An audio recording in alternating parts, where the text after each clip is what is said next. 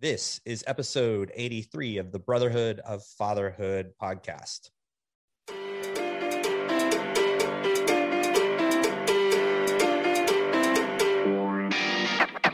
Get ready to tune in to stories of average men striving for greatness to become the leaders that are needed in their homes, in their career, and their communities. This is the Brotherhood of Fatherhood podcast.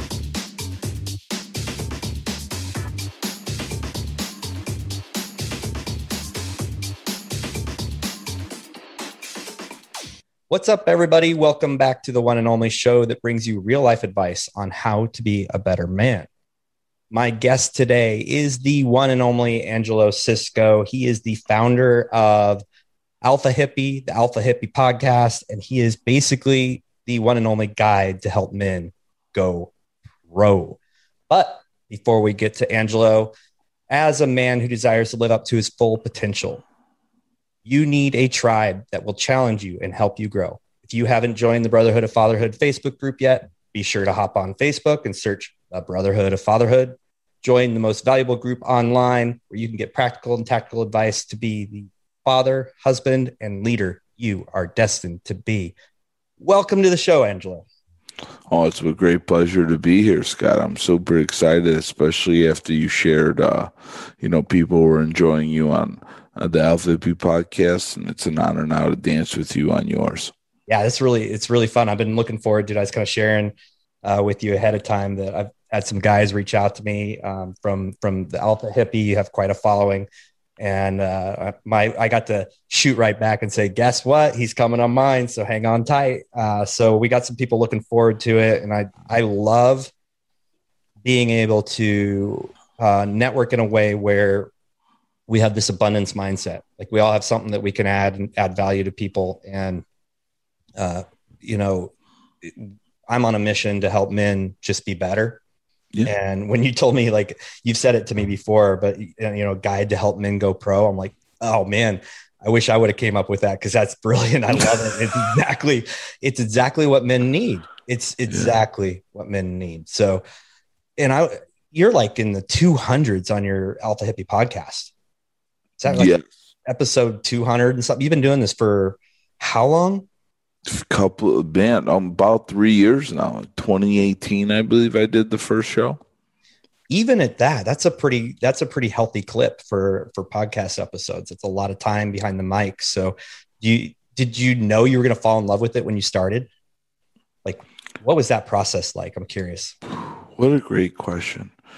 At first, I started the podcast uh, as a way for me to continue my self development or actualization journey and as a form of accountability to myself. And and in order to continue to grow in, in in myself because i found that i would go to these amazing retreats and experiences and then I would come home and oftentimes I would be limited by my geography of who I could continue to have as a support system and or environment to continue to cultivate growth. And for me, the the beginning episodes were me being around people that I usually met in passing or got connected to that were sort of shifting that way and, and, and in this like-minded mindset and i didn't want to lose my connection with them you know the the integration of the experiences is oftentimes where I feel that a lot of people miss it. People ask me all the time, like, when are you going to do a, a retreat or anything like that? And I'm all about doing those. And what's more important, though, is who are you after you get back after it's three months over, you've already put the program away, like the, the shiny stuff that everyone gave you. Who are you then?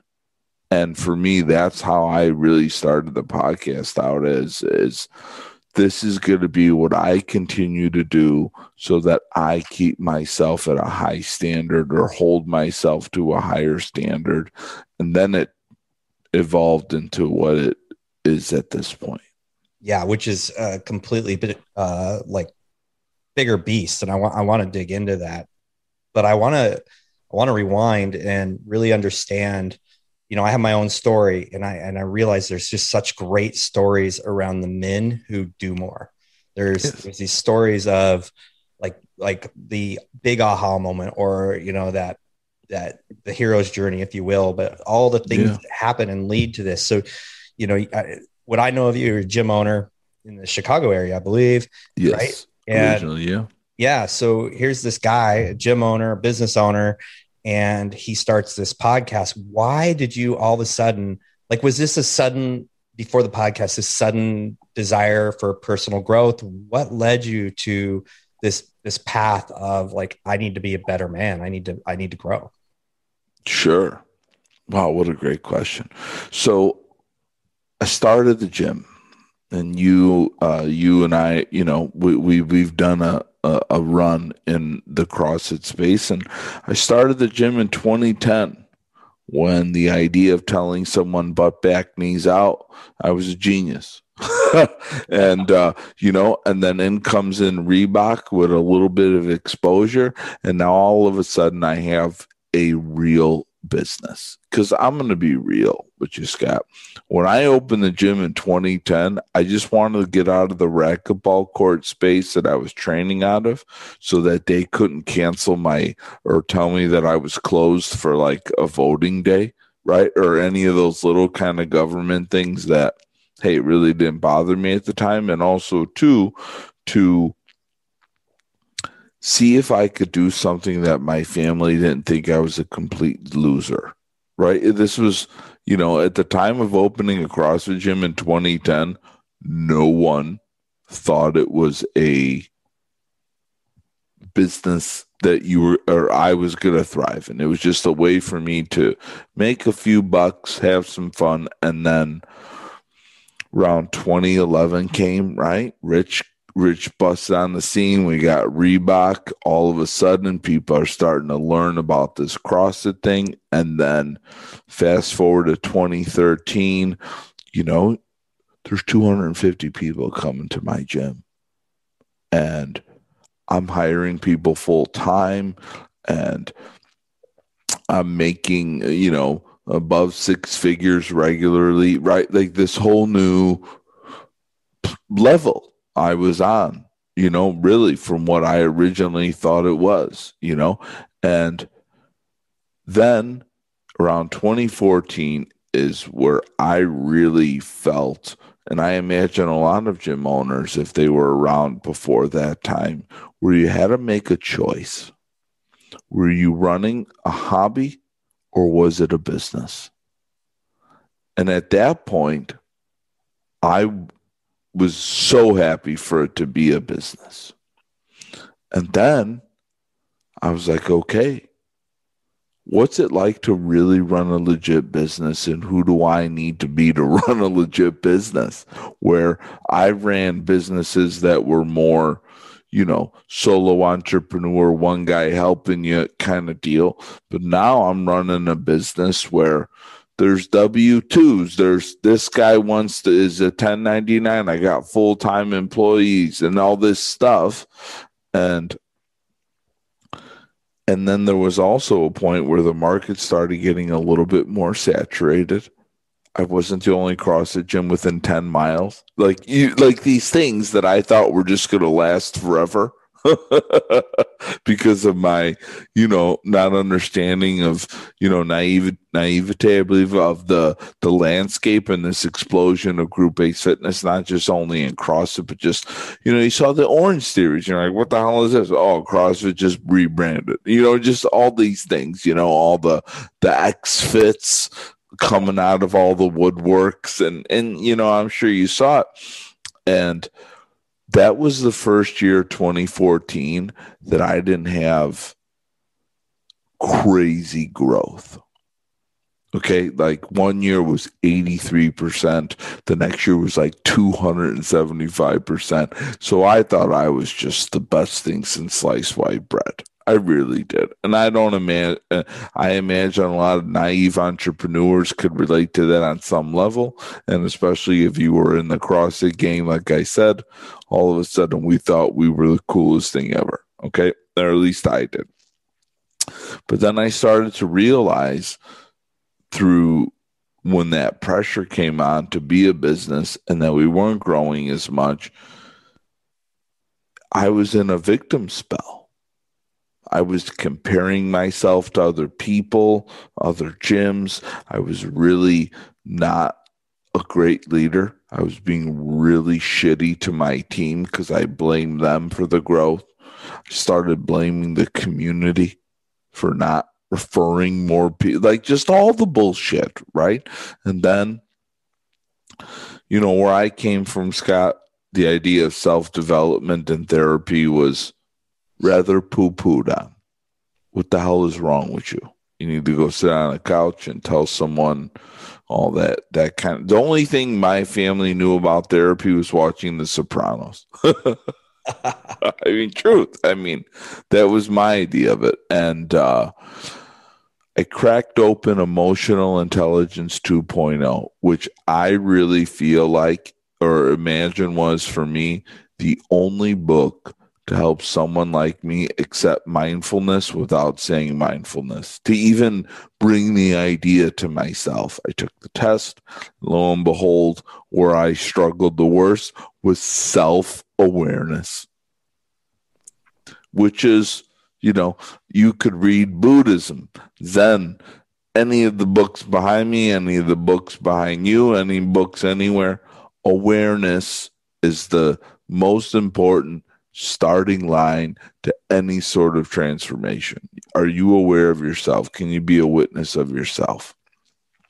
And that's when I really dove into my journey of growing more aware of myself and then I refer that journey as Alpha Hippie. And then the curiosity took me to here.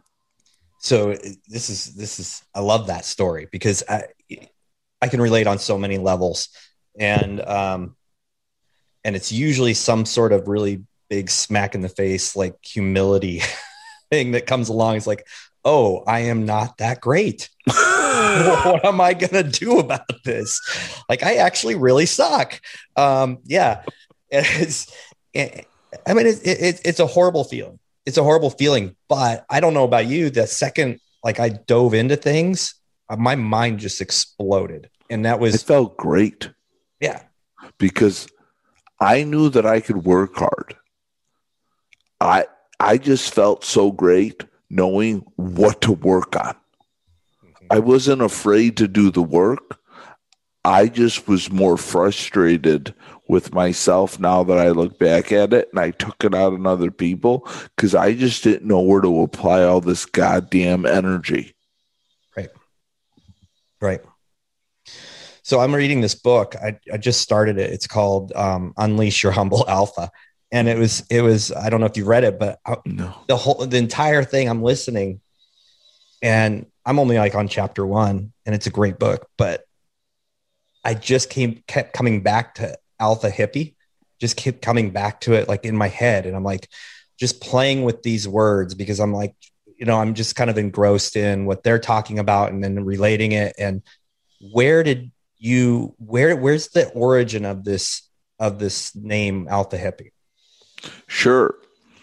So I started coming out to Southern California once I was ready to put down the books and really step into learning more about myself going into retreats and and what I mean by being ready is to express myself vulnerably and open and really surrender to a different lifestyle or culture and I came out to Southern California and was hanging around uh, an area in SoCal called Encinitas and out are walking people that are barefoot.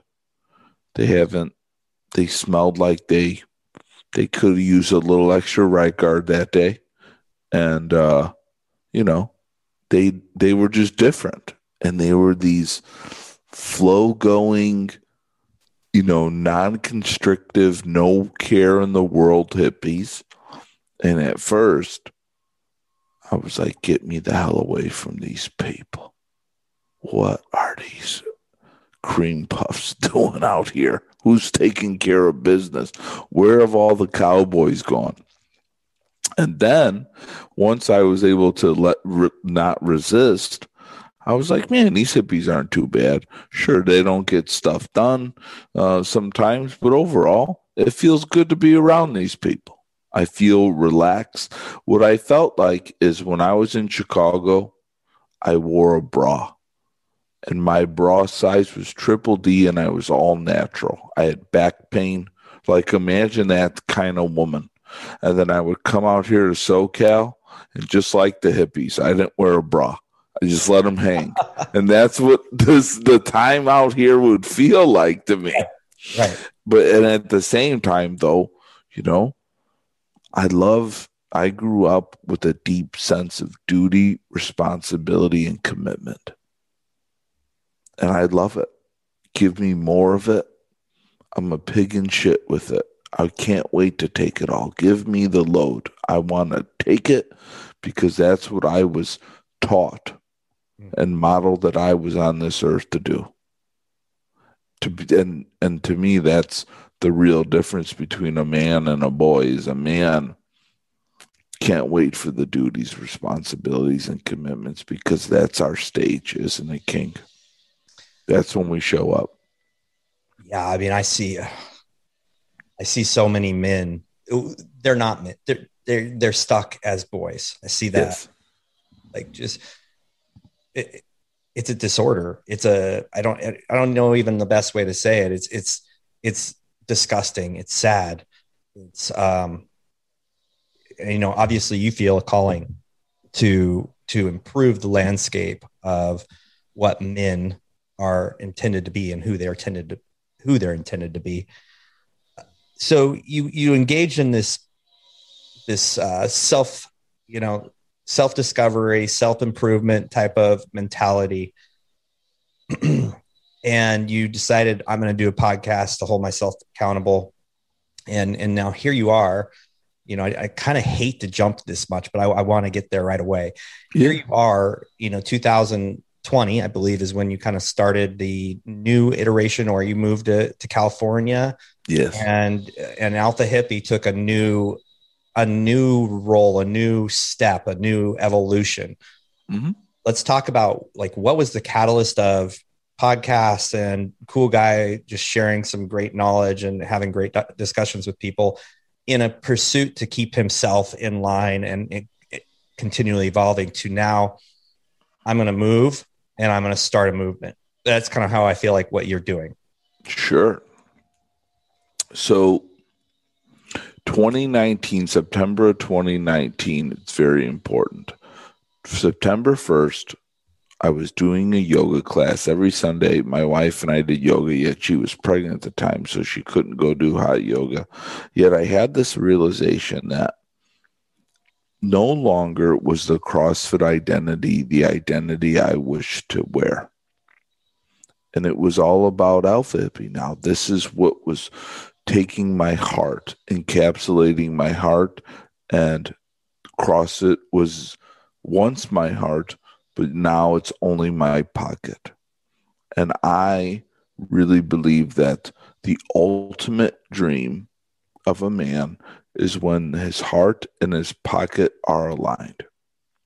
To you do what you love to create value or currency enough that you could support yourself and your family. That is that is the ultimate that is when purpose is at its most potent because now your passion, you're getting paid for your passion. And for years, I spent time getting paid for CrossFit while still having my passion. And I really believe that's how it starts for everyone is the pocket colliding with that is not usually how it starts. You have to work into that. And so I worked into it. And so 2019, I realized that two days later, my son was born. And as a father, I've never felt more connected to my father now. And I really sat back and I thought about, you know, the methods.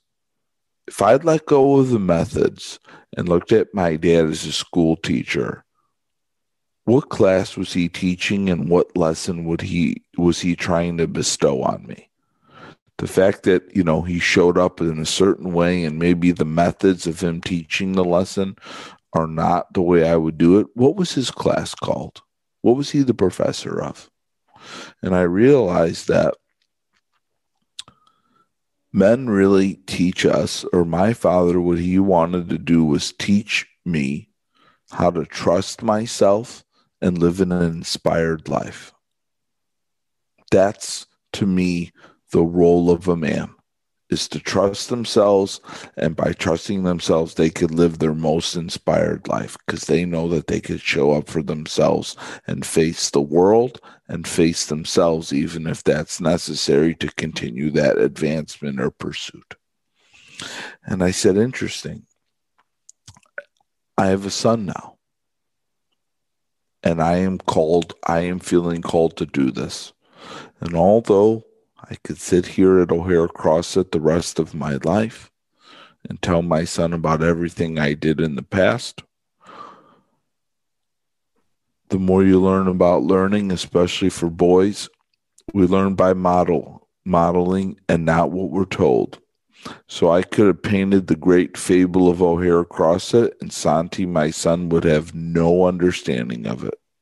Or I could pursue something in real time in front of this man, this boy who will eventually be man, king. And he could see what it's like to do it by a father that's inspired and trusts himself to lay it on the line. And so I knew I was going to pursue Alpha Hippie in 2019 in September when that boy was born. A month later, my wife and I decided that it wasn't going to be in Illinois because we didn't want to have a family there and or raise our son there.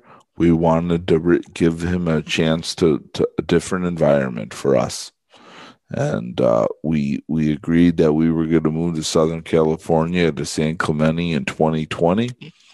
Yet we didn't have a plan, Scott. We just knew that we were pursuing Alpha Hippie and where we were going to do it told our families on Christmas Day dinner that we were leaving in the summer. And lo and behold, the plan, how it came, it came, and here we are. And so we we left the day after Memorial Day, drove out west, and uh, we've been here. Uh, we're celebrating a year uh, in our new in our home, we got here June 7th. We, we, we were looking for a place for a while. We got into our home there, and this Sunday is uh, you know the time we're recording. This is the Fourth of July, and we hosted a beautiful Fourth of July celebration at our house, and that has been the the anchor of moving into this movement or more priority is living an inspired life. That was really the teachings of my father. And now, as a father, I am pursuing that actively with more understanding and more intention and education than my father knew. And this is the way that not only is it going to help me live a more fulfilled life, it's also the way that I've chosen to, to teach my son the lesson that my father taught me. Hey guys, this is Scott. Thank you so much for listening to this podcast, but I did want to interrupt for just a second because I am super passionate about a new tool that I've found and been using for the last month or so.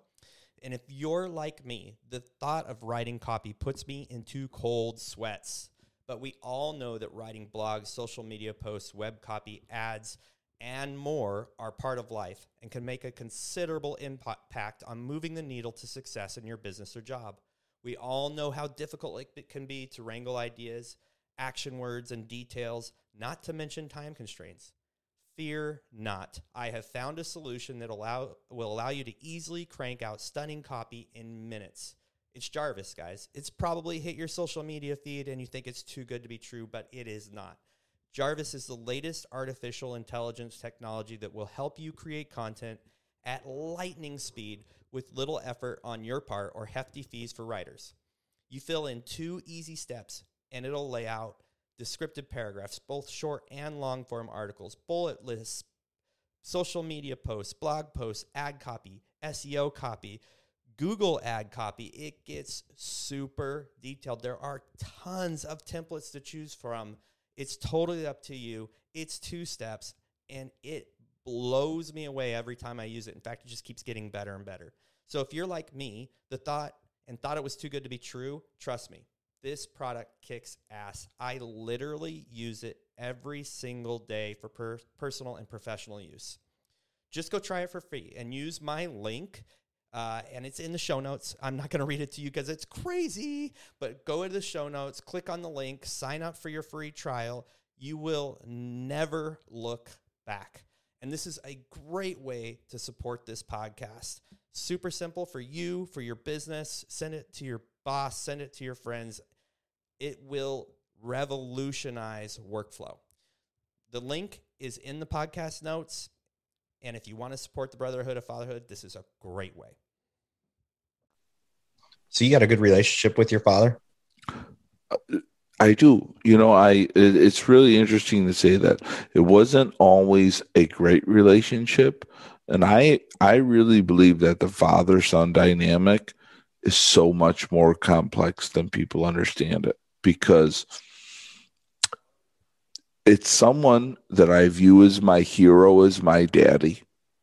It's also someone I partially want to conquer and replace, right? Like Oedipus complex. And so there's this uh, there's a tug of war between fathers and sons and that's usually why the son's mentor is very rarely just the father. It's usually like the uncle or the guy he works for and that dad usually then grows resentment towards the uncle or the the other guy because he wishes he could be that but in reality he the dad is Darth Vader. Yeah. right? Like that is the story. And so my dad and I had our Darth Vader moments right he was in prison for 11 years i'm sure that didn't help 5 to 16 and then comes home and all of a sudden this man that I've I know from visits and things like that, but haven't lived with as an as a 16 year old and into adulthood. There's all that recalibration. There's the fact that there's a man in my house now, right? That I didn't have. There's a man trying to tell me what to do, and this man has also been incarcerated for 10 years. Just, so the dynamic that I had with him, I couldn't fully appreciate, and yet now as a 37 year old man, he's I don't look at him as my father. He's he's Guy Cisco, the man that created me, and whatever else he did to me or anything like that. God damn it! I'm just so grateful that the son of a bitch gave me that lesson, and he created me that he gets a pass for life. I think that's a really good lesson. A lot of guys sit and lament over, you know, their father, their father's son, or their their relationship with their dad. I've heard it over and over again. You know, well, my upbringing was it.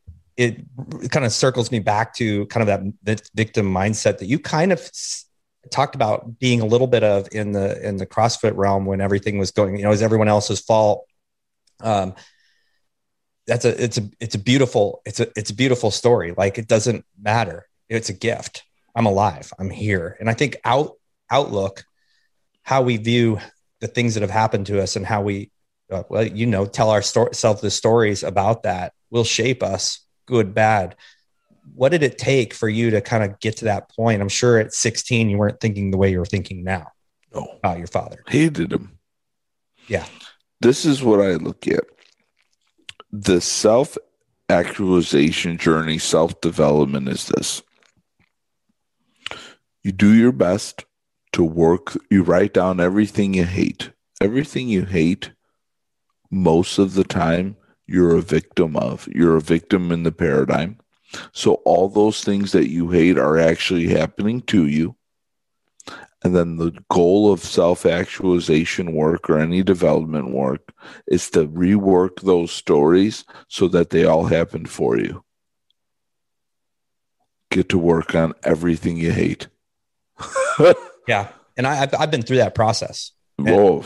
dude, it's, I, I screamed it from the mountaintops. It, everyone should do it. It's crazy. but it, it is literally a, a next step to some some freedom from that past that you kind of twisted this thing around, right? You like totally twisted, twisted reality in the way that you viewed it. It became your reality. And then it guides you to doing stupid stuff and making bad decisions and being in a victim mindset. Yes. So that's that's one of the things that you know when when I'm seeing a lot of the culture getting mad at people that they did 10 years ago or something they did a long time ago. I'm just like but they're not doing it now. Isn't that what we ultimately wanted? Right. Yeah we're we're creating our own prisons by for sure. It's it's also really interesting and I if if anybody's listened to this podcast multiple times they'll have heard this theme come up. And I had no clue the same theme for you. Major shifts in in as a pattern, the men that I've talked to who are generally successful in doing something big, creating a movement, guiding or leading other people or a, a, business. This is a pattern I've noticed almost exclusively happens every single time. They make a huge shift at the at the birth of their first child. I, I jumped into entrepreneurship as soon as I had my first kid. I mean, the, these stories are repetitive over and over and over and over again. And I, I have my theories. What, what about that experience made you like, have you thought through that time and that transition? Every time, not every time. Yeah, I guess you could say any time that I have added a level of responsibility to my plate or life has, it adds another depth that I'm willing to go to uphold that duty and responsibility. And for me, uh, at least genetically, uh, being a father just puts me into a place of just, oh, there isn't anything I wouldn't do for my family you name it, I'll sleep easy, baby. Yep. Right? Like just just I love the the the idea of that of going out in this world, you name what we have to do to take care of our people. No sacrifice on me. And I to me it's another level of freedom to take that on for for someone like me and I would imagine you it's no burden. It's a it's please give it to me. I I live to serve you, my family, and uh, see, I I you know when people talk about purpose, your purpose is to serve. Stop wondering, go do it. However you could do it, go do it, and. I'll save you the the time that you need. You know, anyone needs to be worried about what it is. Just go serve, go love, teach, and protect, and you will be just fine. My business and, partner and I talk about that a lot. We're like, hey, as long as we're solving problems, we're living a perp- we're living an amazing purpose. As long as we are solving people's problems, we are we are doing what we're supposed to be doing. Yeah. It it is not like, oh, one day someone mails you your your purpose card. well, there's so you, much there's right there's so much wrapped in this. Well, I've got to know what my purpose and my passion is. And I, am like, I did this for a long time. One, I, I truly believe that you must first really grasp a hold of your true identity because you can't really give all that you have to give until you understand who you are. Because I think there's just so much imposturing going on. There's so much like, um, you know, peacocking uh, just just a lot goes into a man and and this, this whole purpose stuff and and then wandering around this wandering of I'm I'm just trying to find my purpose. I, and people like, well, how do I how am I successful and how do I get successful in business? Just serve other people. You're going to find yes. your purpose because that's what it's going to be because there's no greater joy. Right it, it you you know your purpose doesn't find you you just find it by looking by just doing things Mm-hmm. You can't sit around. It's it's hide and seek the wrong way, if you ask me. You got to just go look under. You can't be afraid to go run and look behind the bush and find that there's no one there. And then what do you do? Just sit there? No, you go run and look behind the next one, and you you you rip open the under the bed. Right? You just keep going, and you keep doing, and you will find it. If yeah. you expect it to just find you, you're on the wrong side of the hide and seek of the purpose game. I was talking to a gentleman yesterday and um, there was a little uh, we're kind of working in through some of some of some fear that was popping up in my life for around my business and he's like man you can't mess this up like literally you can't mess this up you built it if you if something goes wrong you're to course correct. Just keep adapting. Yeah. and i i've kind of thought i've kind of I've let that spin in my head because i'm like yeah i can mess things up. But really the thing is is it's way more about what i'm thinking and how i'm responding and and and what i'm striving for. The the lesson here to me is is if you are striving to add value to other people's lives help other people um, give value to other people you're gonna be good yep yeah be authentic lean into it everything else. The, the you know uh, the difference between experience and mistakes is just how people present mistakes and say experience so they sound better. yeah. Yeah.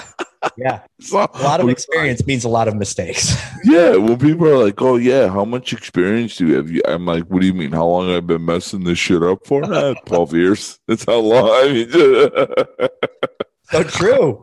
It it's is so true. And, and, people wrap it in a different skin, different like fancy way. Yeah, of, like, better packaging. yeah, yeah, yeah. I'm just gonna put it out there how it really is. Yeah. So, so you know that I am a, um, a staunch believer in. Um, well, maybe you don't don't know. We talked about this on the podcast. Uh, I believe in men need a lot of challenges. I believe that we need to continually just push yes. ourselves to uh, reach new levels and and honestly chase discomfort. Um, yes. I feel like the harder I chase discomfort, the more comfortable I am. It's just like this, and then you push harder. What are what kind of things do you do in your life? What are some of the routines or the practices that uh, one you're chasing discomfort, but also just really sharpen your your saw so that you are you are the man you need to be. All right, I'll give you my truth. I look at my life as a movie. And each decision I make is a chance for me to answer the call to being the hero in my movie. And now, don't get me wrong. Are there days I uh, and some things that I do not answer the call? Yeah, because I'm human, right? And at the same time, though, do I work on the majority of my days answering the call? I do. So I look at, okay, so this just happened. What would the hero do in the movie? Cool. I'm gonna I'm gonna do my best to choose that. Right? And then is there days when I know that my wife's tired and I'm really tired and if I gave my son the bath that night, that would be answering the call. Do I mess that up sometimes and just stay like a lazy SOB? Yeah, I do that too. Right? Like I mean, I'm not I'm not walking around here flawless, yet my goal is is that's my lens on everything that I'm doing. I'm like, okay, so this is a movie production and my job is to answer the call to answer the call of being the hero. And so when I walk past my beautiful son just throwing every toy out of his basket and I bend down and pick up those toys with him and show him how to clean up after his stuff and not leave it for my wife. To me, that's how I step into it. And in the most smallest of ways, and I could I realized that could also stem from having a slight OCD or some sort of obsessive behavior, yet it's those little micro details that many people will never pat me on the back for is what really helps me know me inside my own scoreboard that I'm the hero. And so back to what you said, like for me, I just look at any situation and go, well, what would the hero do? If everyone was sitting there in the movies, what would people be cheering me to do and not go, ooh, damn. Oh, Ange, come on, you should have known. Right? Like just that moment in the movie where everyone's just like, yeah, baby, you're the hero. You're the one I knew you were.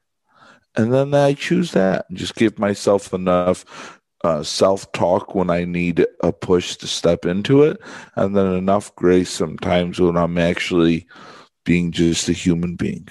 And that took me longer, Scott, to, to give myself acceptance and grace than it did the other way because of how uh, duty uh, you know, just how much duty and responsibility I do want and had to take on at a young age that sometimes I could beat myself up for being human. And so my wife helps me more often be human than be godly. Mm-hmm. Yet for some people, it might be the opposite. Hey, whatever you need to do to do it.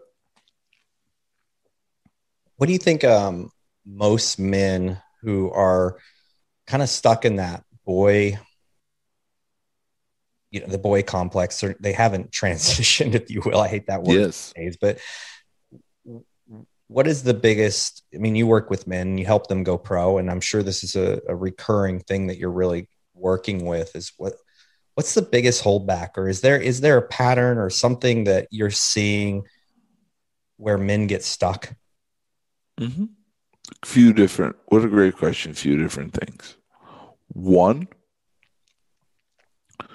being a man, that's why like going pro as a man to me is a big deal. Like being a man and this idea that you're a man because your body physically goes through puberty is complete crap. Physically, you may appear like one, yet who you are emotionally, spiritually, and mentally, if a boy is still that person, you're not a man. You're a you're you're letting a seven year old drive the car,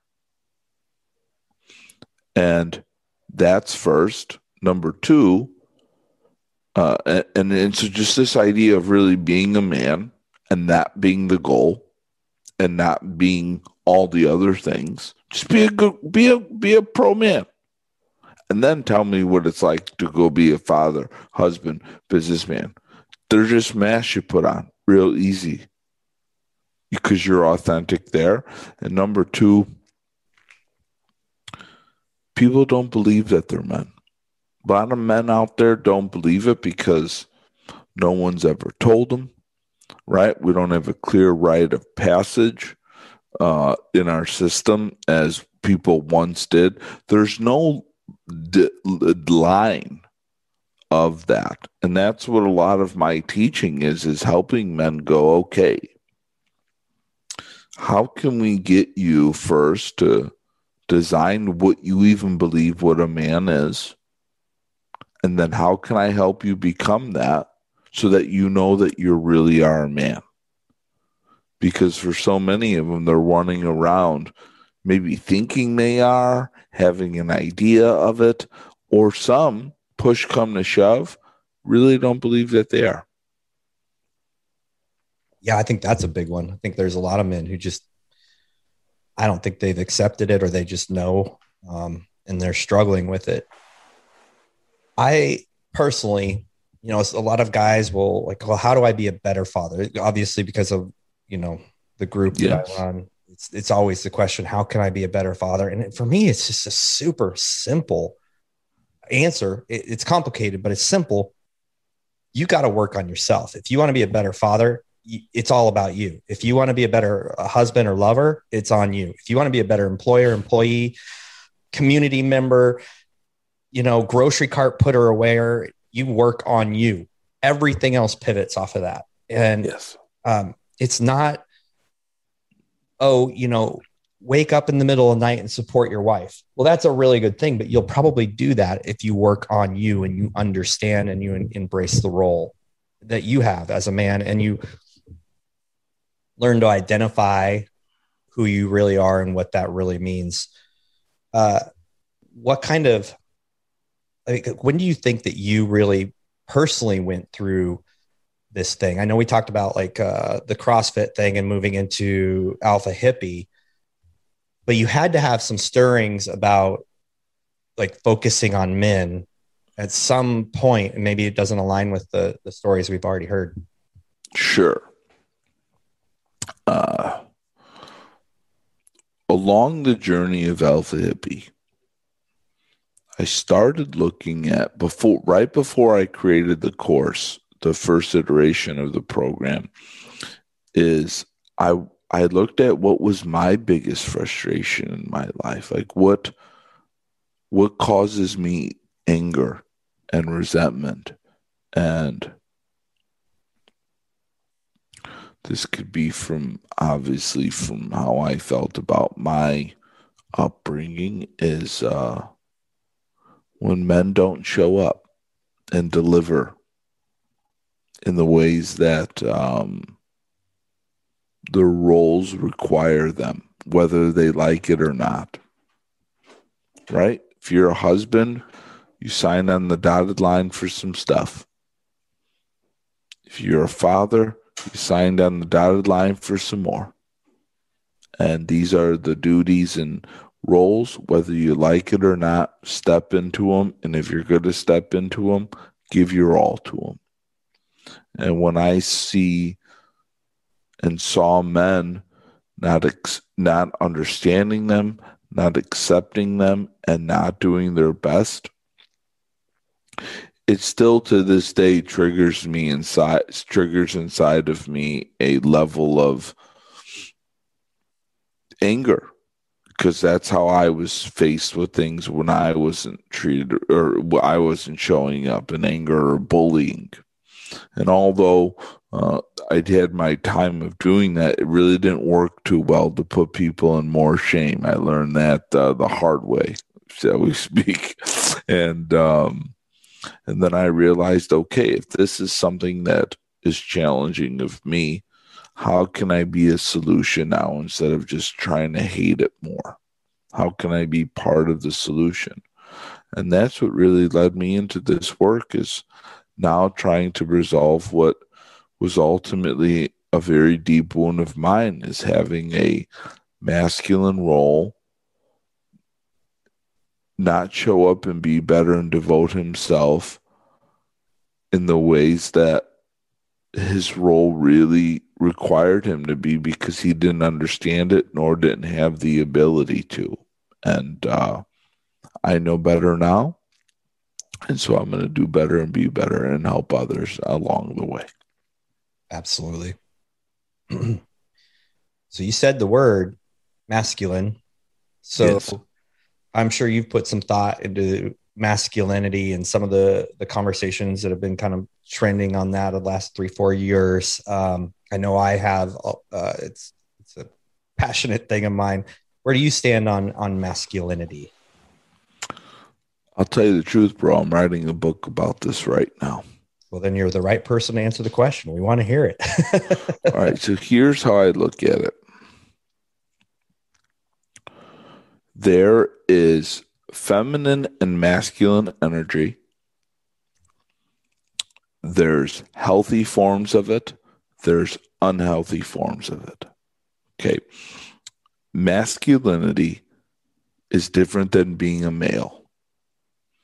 Masculinity is taking on a masculine energy, which is there's both toxic and light forms of it. There's toxic forms of femininity and there's light forms of femininity. We both take on those freq we we both have access to the frequencies. In its purest, healthiest form, masculinity to me is advancement And in order to take advancement, the major root is having an uh, trusting yourself. If you really want to know what masculinity is, it's your ability to trust yourself, and you build trust by having a connection to yourself compounded with consistent actions of integrity, doing what you say you're going to do. That's what creates trust. And so I look at a man, you are able to trust yourself, and you trust yourself because you're connected to you or anything in your environment, and that you show it consistently that you're going to do actions that you say you're going to do, or you show up consistently. If I was a hunter, I would go out, I would hunt food. The more consistent I would come back with the food, the more I could trust myself that I was a great hunter and that the people around me could rely on me through any sort of short term feeling or anguish or whatever it is to actually do my duty. And that to me is what a healthy masculine does. So women can embody it, that energy. They do when they're moms. I mean, they're they're out. My wife's a rock star at masculine energy. What oftentimes gets misunderstood about masculinity is I didn't say you meant yelling. I didn't say it, it, it was about taking advantage of people. I didn't say it was about violence. There's just a big misunderstanding of it because those three things that I just mentioned are all forms of you know, I, I, I just like using this, but toxic masculinity. I look at toxic masculinity as an underdeveloped man. It's a boy. Acting out of yeah. emotion and anger yeah. and fear. Totally. A boy wants to dominate. Um, a man wants to serve.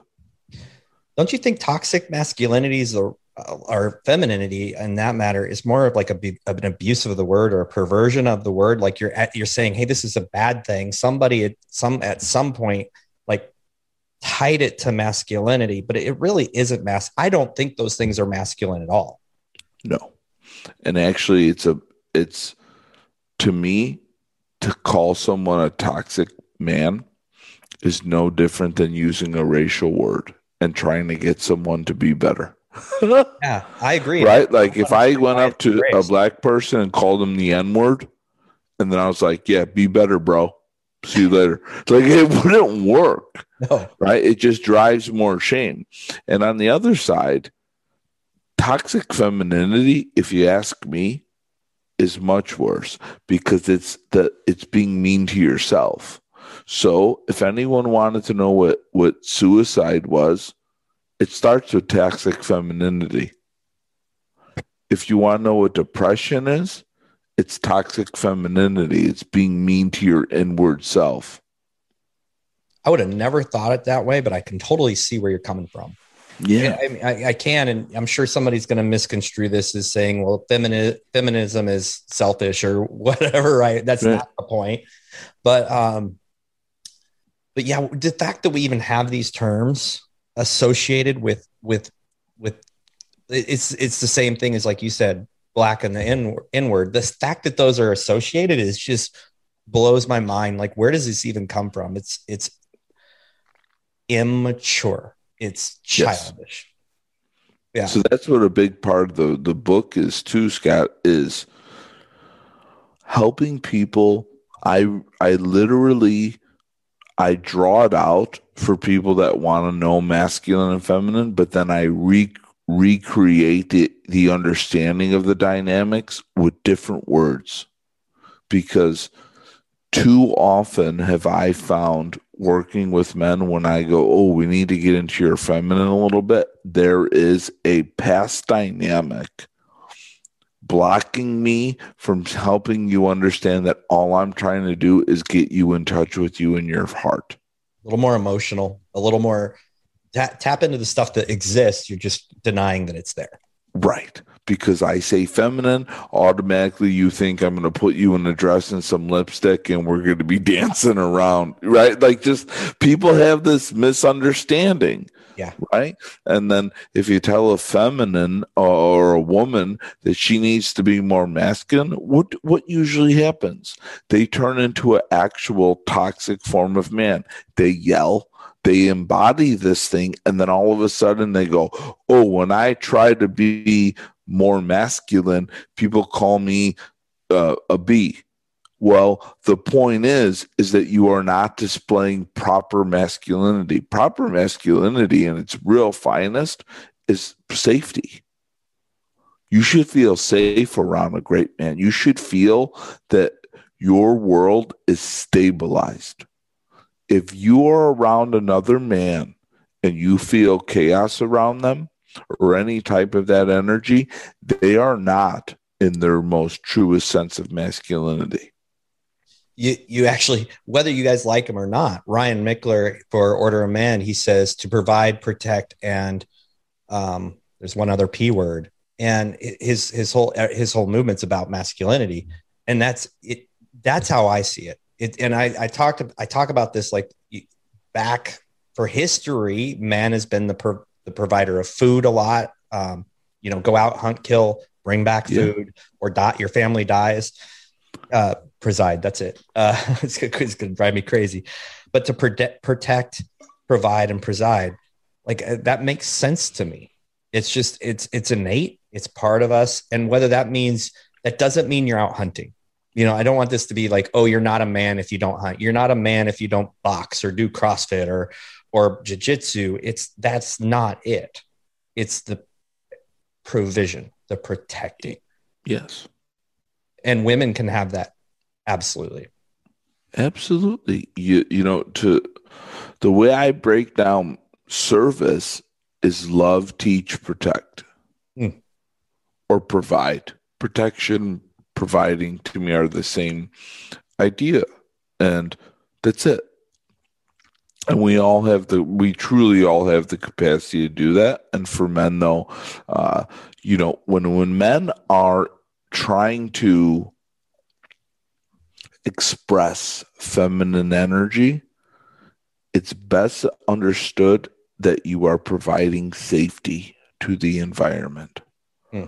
A female expressing feminine energy is providing nurturing or acceptance to the environment but men are like diving boards, springboard diving boards, just enough that you feel safe, but not so much that you stand still. Because when you get to the end of that diving board, that springboard, the safest thing to do is actually jump. It's a good analogy. That's how I really play it out for people. That's what a man's role is. Is we don't want to keep someone there. That's more of the acceptor nurture. Like my mother if i came home and i wasn't great my mother would nurture me. Nurturing is a rather non-moving idea. I would eat a bunch of food. I'd feel real. I'd go take a nap on the couch right? Like you would get your favorite dessert. You would get nurtured. Right beautiful energy for a man to express that feminine energy I don't really believe that it's our place to do that type of nurturing. We do naturing love.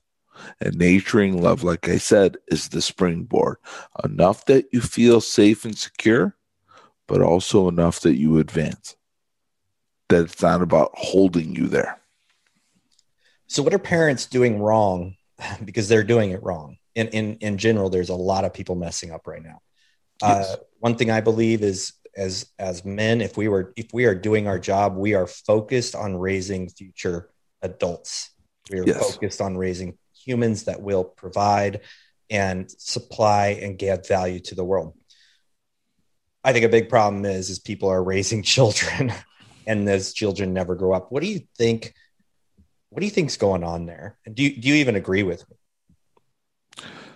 i really believe that as adults we are deep down great people, our lens is not in the right place. So we're not seeing it as it really can be. And what I mean by that is my wife is my muse and my son is my king. I worship my wife and I serve my king because I am training an adult. I am not raising a kid. So I speak to my son like he's 30 years old. Thank you. Absolutely. I don't say he's a good boy. I even say good man. That's awesome. Right? Like that's the way I look at it is I serve and protect my king and then also too I talk to him like he's a king, not like he's a little boy. Because what I have often found is when people think they're raising their kids, they hold them below them and then they resent them for actually not knowing what's going on. But meanwhile, you keep them in the dark and you expect them to rise to a standard that you have never provided them. Yeah. I, I do believe wholeheartedly that the, the, the biggest role for a man is to serve. Yeah. A father, a father, uh, like, how can I be a better father? Serve serve and protect. It's kind of like the the cop line, right? But like literally, yeah. it, it is. Um, and and you know, I have I have very adult conversations with my kids. My my boys now are 13 and 17, and it's it's important that they learn that they learn from hard stuff. They go through it. Uh, I think a lot of people are in. You, you, I'm sure you agree, just protecting their kids uh, from life lessons instead of like yes uh, and then and then I talk I've talked to them for the longest time. I'm like, hey, I really screwed up, and I don't want you making the ma- same mistakes. But you know, and when talking them through my experiences, I hope I hope that they can reduce those same mistakes. But I, I think it is talking to them like they are not that you you got to prepare them. It's yes, yeah, yeah. And what I've noticed is the the the children that are raised with a talking down from their parents usually develop a lifelong of dependency. Now, don't get me wrong, you could have preference, but if you have dependency, you're you're and and, and I'm not saying you're just weak. You need you need something to get along with your day instead of preferring it. And that is unhealthy attachment. Absolutely. There's a study about um, successful salespeople and successful salespeople. I'm not talking like, you know, making a hundred thousand a year. I'm talking about the ones that work for these companies that make more than anybody else in the company because nothing lives unless they make sales. These guys that are doing millions in a year, whatever, there's a study about their upbringing and it, they were raised in families that told them they could do things and and and just like basically breathed life into them from from very early on and you said dependency that's literally like they're not dependent on they're not dependent on outside factors they're just they they know that they are they're going to succeed because they've just been they've been not like, oh, you're going to be good at everything. That's not what I'm talking about. I'm talking about, you know, that whole push of, uh, you know, just work hard on it, get better at it. You can do it. I know you, it's in you. I know if you dig down in you. And, yeah. you know, like my, my, with our kids, if they've started a sport or, or club or something and like a week or two into it, they hate it or something goes wrong. It's like, hey, man, you're in it for the time that we signed you up. You're yeah. in it to win it. You might as well make the best in it. And I think that that is one of the things that's missing as well is we're trying to avoid discomfort for our kids and we're robbing, yes. we're absolutely robbing them. Yeah. Uh, Mike Tyson, the philosopher Mike Tyson, one of my favorite quotes of him though is discipline is learning to love the things you hate. A lot of people know the punch in the face quote. Don't get me wrong; it's a good one. But for me, that's his that's his best one. His discipline one. is learning to love the things you hate, and the more children that we could create that could learn to love the things that they hate, will be more resilient and more tolerant to discomfort and even the idea of it. Well, don't you think it like I my my own experience here, I don't like running. I used to like running, but I don't like running. And uh I I've had this desire to be a to do some trail running for a long time and I've been a mountain biker forever, so I always got on the mountain bike and I finally did a trail run the other day. It was 101 degrees in the Texas heat and um, I'd never done one before and it was horrible. It, it was painful. It was sweat everywhere, dirt everywhere. It was it was horrible. But they're like that. I was on a high for like three days, mm-hmm. and I think that's it. I think that's this is really uncomfortable, but I kicked its ass. I did it. Yes. What do you uncomfortable? Oh my goodness! I play games.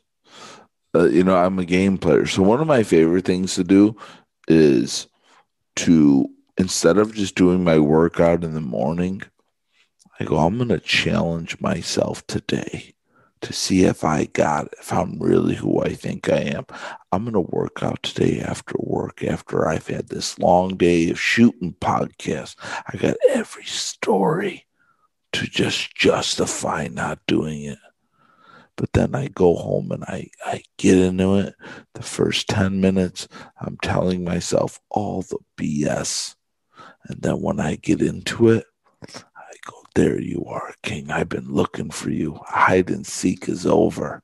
And then by the time you're done, like you said, you're riding that high because you went on that run. And the whole point of that run was to find your soul. Mm-hmm. And then once you found that true you, you wear it. It's a glow. And so what I like to do is set up little things that I know that would be just enough challenge for me to have to go overcome something to do. And so it's like, could be working out later, could be going to do that bath, right? Like I mentioned earlier, yeah, just right. little things like that that help the audience, my fake audience, know that if they're watching the movie, who the hero is. Yeah. I love because, that analogy. Love yeah. It. Yeah. And I just love I love playing games with myself that way, you know, or you know, uh I cook dinner for my family five days a week, Scott.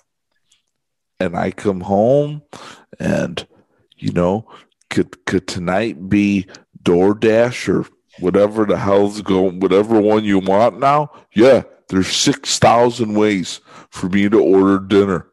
Yeah. Yet for me to get home and grab the potato peeler and start peeling the sweet potatoes is the way that I know that I'm show just little things like that. And they're, like I said, getting up from your alarm is the difference between answering the call or not answering the call.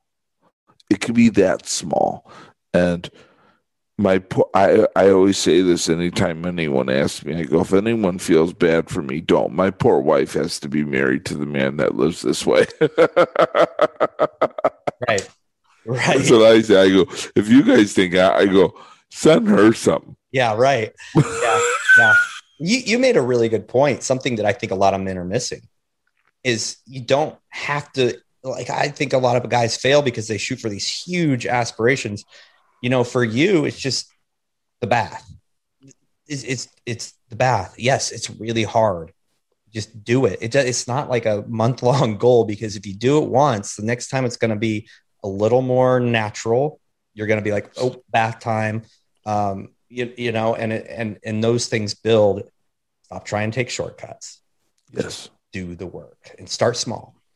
That's awesome. So, like you know, um, I'll give another quick analogy. Uh, in Southern California, at the beach, you get here early. There's the guy with the radar detector looking for Jimmy's treasure. He left the night before. You know what I'm talking about, right? You should just be on a radar for resistance. Wherever the resistance is, just lean into it because on the other side of that resistance is heaven. And that's it. You will feel the paradise. No matter what it is, no matter how well you do it, it's all about just being a radar for resistance, lean into it, At the end of the movie, it'll always be paradise. I got spoiler alert for everyone.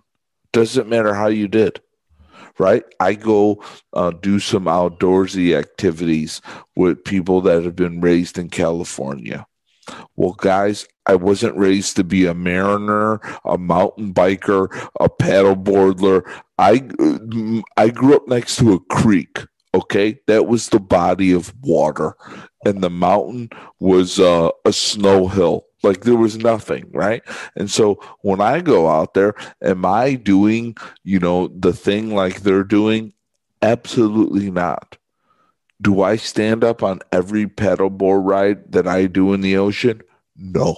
Am I the guy on the knees still wearing the life jacket? Yeah. But do I finish the paddleboarding? You bet your fucking ass I do. That's the that's it. Well, one, stop comparing yourself to the guys that are doing it differently or have been doing it better longer. Yeah. Who cares? Uh, it's more in how you are are tackling it than how you finish. I mean, not I, that's not right. It's more in how you're tackling it than how you, um, just how you perform. It's it. Yeah. It's creating that mechanism. Talking about doing something hard and writing a book.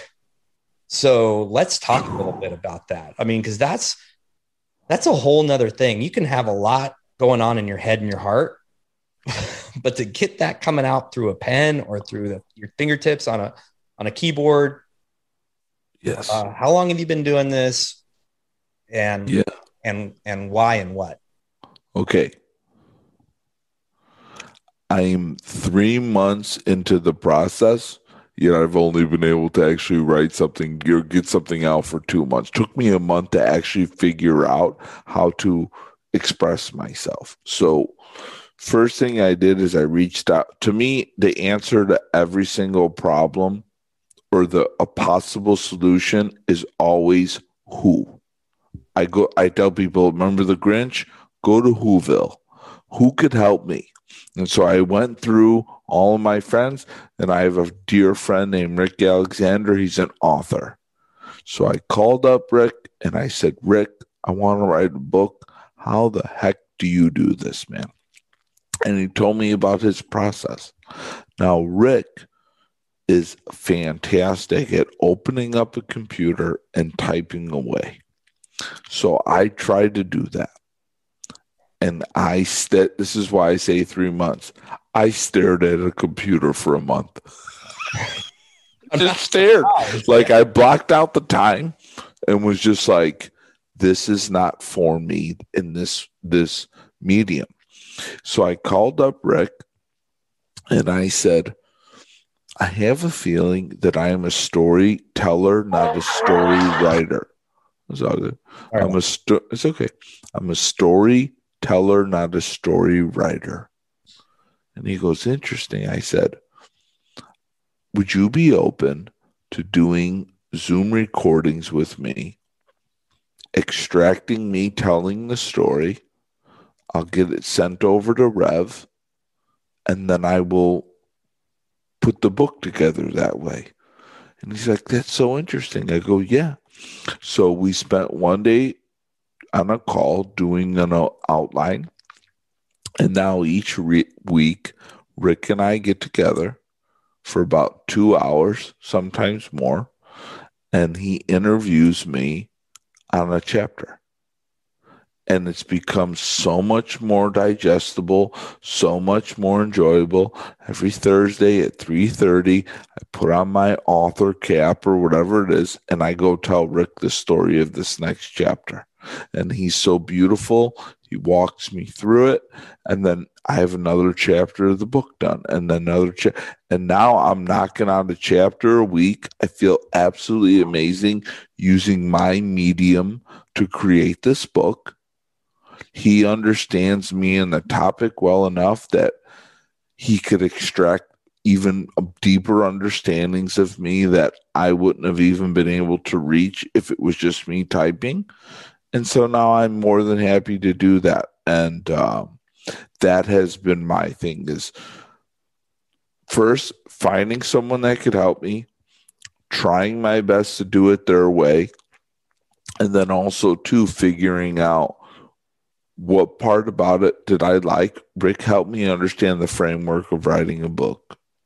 Yet his way, how he actually writes the book, is not the best way for me. So I, I, I don't get attached to the house. I find the best how for me. And then I went and it was storytelling, like I said, not story writing. And then now we take the rev and then we put it together and then you know you do some editing and shifting and then all of a sudden lo and behold tomorrow's going to be chapter three or four or so, you know and then each week i'm just preparing my notes and i know that he knows this and it's actually become so much more enjoyable yeah i love that i love that story because um, i've actually chatted with two friends one's my business partner and one's another um, guy that I, I meet with weekly, and they both want to write books. And one's like, I'm just, and he had a very similar idea. I'm just going to record it, send it to our VAs, and let them transcribe it, and then we'll put it together, and and that'll be that. It's like it's not that complicated. And the other guy is just, he's got a whole process, and I'm like, this is so beautiful. Like there's just not one way you do it. You have to find where you can win. And I and mm-hmm. I am in 100% agreement with you. It's not, I mean, who go to Whoville. I love that saying. It's so true. It's, it's not what you know, it's who you know because you can learn from the who's. Yes. And save yourself a lot of time too. Yeah. But what a great guy to have in your corner and working with you. Uh, what's your trajectory? I mean, books are always a, an interesting journey. Are you hoping to have it done in 2022 by the end of the Alpha Hippie Code. What every guy needs to know to go pro, baby, coming out right around uh, uh, for for Black Wednesday. The perfect gift to give a man you know for this holiday season that's ready to go pro in 2022, baby. That's awesome. So you have your date, you have your mountaintop, your peak where everything is launched, and that's that and it's branded. It's it's named by your brand, Alpha Hippie. Yeah, the uh, you know I uh, I am a study of manifestation. You know whether or not people may believe it's hoopla or anything like that. To me, you know, I told everyone that I was going to have a birth, uh, a party last year for Fourth of July at my house in California in February where we didn't even know that we were moving. This is pre pandemic. Yet to me, when you set the dates, it's no different than really letting the divine know that you mean business. There's so much power in setting dates and then and speaking them not only out loud but to yourself. I think you need to do both. Uh, you believe you will achieve. I mean, it's just it's it's it's insane. I mean, I remember with our business, which just launched in December, no, January, excuse me, January, I had a number for the number of clients we were going to have in, in by the end of June. Now, this is a funny journey because I, I said June to my business partner. I'm like, we will have X amount of clients in June by June. Well, how he read that was by June, June 1st.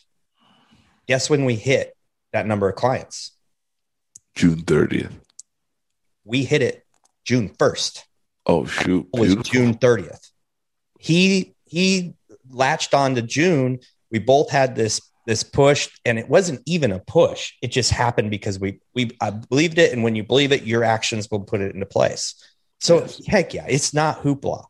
You can't yeah. live on a, a little whimsical rainbow idea.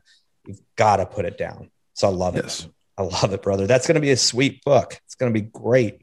I know you're. Going to. You want to know the truth of why I'm writing it? Yes. In a hero's journey, they go through the underground, and what they come back with is an elixir and a, re- a reward, something of that nature for for going through the journey, and this is my elixir to share with my son. Oh, cool. And so the Alpha Hippie code is the thing that I believe wholeheartedly that my 37 years on this planet is the thing that I've learned the most. It's the most potent. Idea that I could translate at this moment in time that I'm the most proud of with all of my experience. And so for me, I'm writing this to my son and also too selfishly, I've always wanted to know who my dad was before he was my dad. Anytime my dad is open enough to share with me a story of pre Angelo existence, I can't get enough. Give me popcorn and anything you need to keep going. Mm-hmm. And so it's a it's me putting together this code that is what I've learned the most and also it gives analogies and also personal story of how I got to that place. Because selfishly I want my son to know who I was before. And also too if something ever happened to me this boy will at least know who his father was and how he became who his father was. Because I look at my dad and I want to know why he be who how he became my dad more than what I see now or what I saw. I want to know what he went through to become who he is and why he is so I could empathize with this person that I've been idolizing my entire life. Yeah. So last year I interviewed um, a man named Jeff Giosi on my podcast. And man, the, the audio quality sucked. His microphone was horrible. And I remember having this conversation, and the whole conversation, wasn't planned, but we talked about legacy. And we talked about he had he has two very little boys, and he talked the, almost the entirety about how he wanted to leave that legacy and what he was doing. And he was writing them letters. Uh, basically, he said, "I want to write them a guidebook to how to be a man, how to be, and and you know, just beautiful, of course. And you're like, oh, this is awesome, this is great. Every guy should do this. Few months later, he died suddenly, and uh, he was actually doing a deadlift and just keeled over, and he was headed probably headed for the games and the masters. Actually he was he was very very high level in there. And um, just had a, a I think a heart aneurysm just boom just gone in a moment. Just a few months after we talked and the almost the entire conversation was about uh, leaving a legacy and doing things uh, so that your kids could grow up knowing who you were man. And uh, that had such a profound effect on me the last the last part of the conversation. We talked about amor fati like the love of love of your fate. It was one of the things he loved um, one of the statements he loved the most. And he talked about how he wanted he just had had a conversation with his best best buds about how he wanted to die. He said i want to go out in a blaze of glory. I want to be like like i just want it to be big. And um and so i i totally get it. I guess i guess the point is is like what better way than to to have this elixir? He has these elixir of these notes right? He's got an elixir of these little letters he wrote to his boys for like i think two and three. But uh, we never know when that moment's going to happen. Yes. Just like we get life insurance, why don't we prepare for something they'll really want to know about more than just the trust that they're going to get when they're 18? Life insurance is easy. You just That's pay. It. That's yeah. it. And for me to to distill this gift to him, that's good. And know that this is there no matter what I what what happens to me is uh, is really important because he'll be wondering. I'm I'm sure if something happened to me. Yeah, I hope you I hope you use that as fuel. I'm sure you have plenty of fuel, but it just it reminded me of the importance of doing really important things while we're here. Uh, yes. One of my favorite things to think about is that you know so many people like talk about tomorrow. Like I'm I'm working really hard to be this or to do this, and it's like, dude, this is right now right now is when you do what you need to do and you're doing right now by writing a book it's incredible thank you bro appreciate you thank you so much for alpha hippie Dude. i mean I, I know it's impacting men's lives i've talked to men who um, you know through through that cross with our with our podcasts uh, it's been I've I've heard some really incredible things. I know what you guys are doing is impacting men's lives and creating a movement of men going pro, and that's that's important work. Uh, one last question. Yes, sir. I know the answer. I believe I know the answer, but I, I really want to. I want to understand. For actually, I have two questions. I'm sorry, I lied. Uh, why do you why do you call king, men king? I, I, remember the first time you did it to me, and you said you, you said um, something king, and and I really liked it. Yes.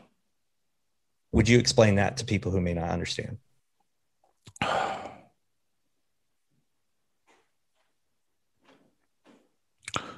One, I say it as a sign of respect. I say it as a sign of abundance, knowing that we could all be kings. And I may be the only person in someone's life that actually sees him as a king. So why not let him know? Because if you know, at least I see you as a king, that may be enough for you to fully step into the role, even if you don't believe it in that moment and I, I, I do. It's a term of endearment, respect, and love, and then just showing everyone that doesn't matter where you are. You could be a king for you. You could be a king for a kingdom of two or two billion. Be a king and serve. Yeah, that's great. And then a question I ask many men at the end of the podcast, um, and I think kind of alluded to some of this already, but I'm going to frame it a little different way Sure. Uh, you know, it's a few years. Let's say it's it's 20 years down the road. Your son's probably like 22, 21. That 22, yeah. Two, and uh, you pass away, and you have a chance to look in on him, maybe maybe in his 20s, maybe in his 30s, and you see him, and and you're like, he is living the life that I dreamed for him. Yes. that look like to you?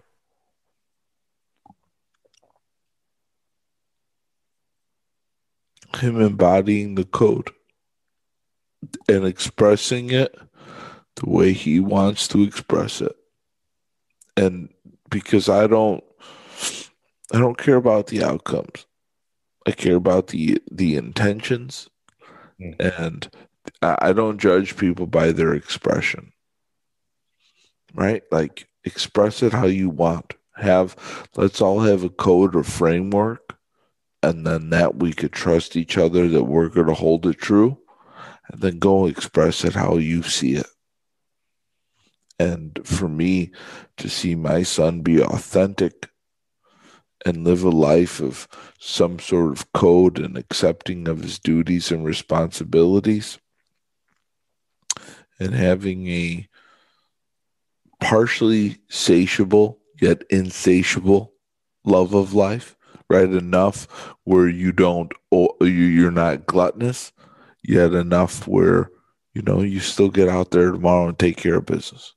And uh, just that harmonization of of doing that right? Get your there's that song i hope you dance and it says get your fill to eat but always keep that hunger right? And just seeing santi grow into a man that is santiago that's why I chose his name. He is a beautiful name for a boy that reminds me of innocence and uh, beauty and play.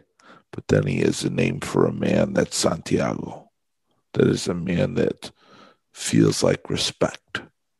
And that's what I really dream for him is that he respects himself and therefore the world could respect him as a man.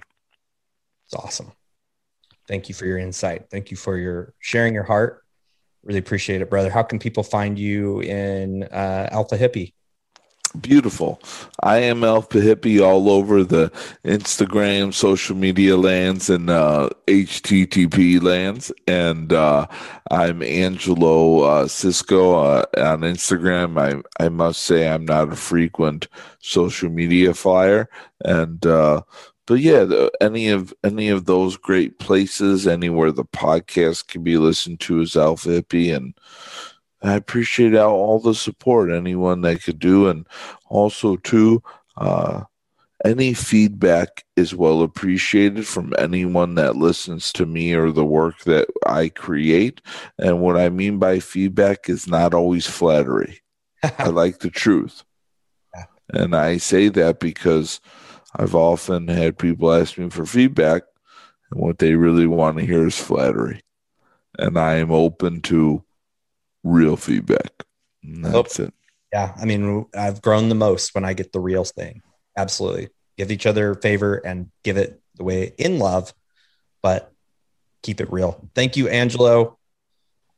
If you didn't catch that, folks, it'll be in the show notes. Have a great day. Oh. Thank you for listening to the Brotherhood of Fatherhood podcast. If you enjoyed the podcast, be sure to share it with your friends, your family, and follow us on social media. If you are a father, make sure you join our Facebook group, The Brotherhood of Fatherhood. Hit the subscribe button and tune in next time for more podcasts from the Brotherhood of Fatherhood.